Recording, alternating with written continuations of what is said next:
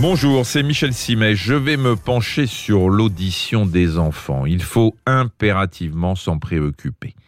Vous avez peut-être en mémoire cette vidéo qui avait circulé sur Internet où on voyait un enfant de 7 mois sourd appareillé pour la première fois qui découvrait le son et notamment entendait pour la première fois la voix de sa maman.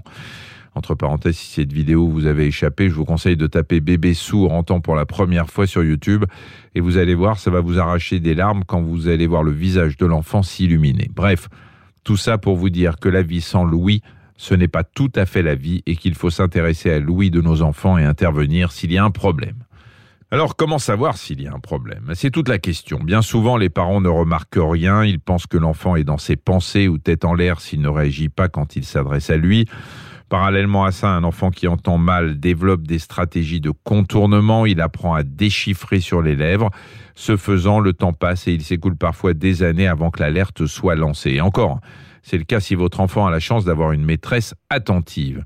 Souvent, c'est la maîtresse qui, à la maternelle, s'aperçoit qu'il y a un problème, c'est elle qui prévient les parents quand elle y pense, quand elle le veut bien, c'est toujours délicat pour elle parce qu'elle est obligée de justifier ce qu'elle dit par l'inattention de l'enfant. Il faut une certaine finesse pour dire les choses et un minimum d'ouverture d'esprit de la part des parents pour les entendre. Un enfant qui perd 20, 30 ou 40 décibels, ça n'est pas dramatique, ça se gère. Mais ça reste handicapant parce que l'enjeu va bien au-delà du simple fait de bien entendre.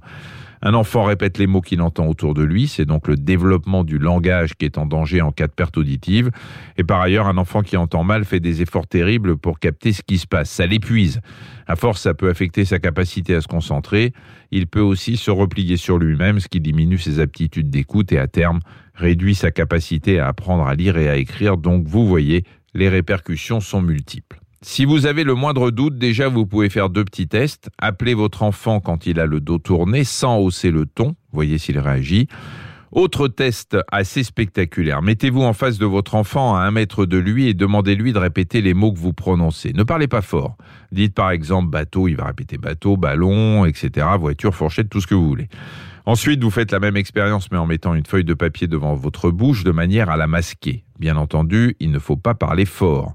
Eh bien, si votre enfant est incapable de répéter les mots que vous prononcez, c'est que la première fois, il a tout simplement compensé en lisant sur vos lèvres.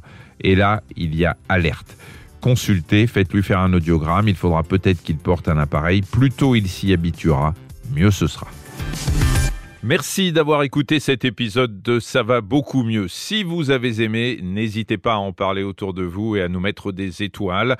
Retrouvez tous les épisodes sur l'application RTL, rtl.fr et sur toutes les plateformes partenaires. À très vite.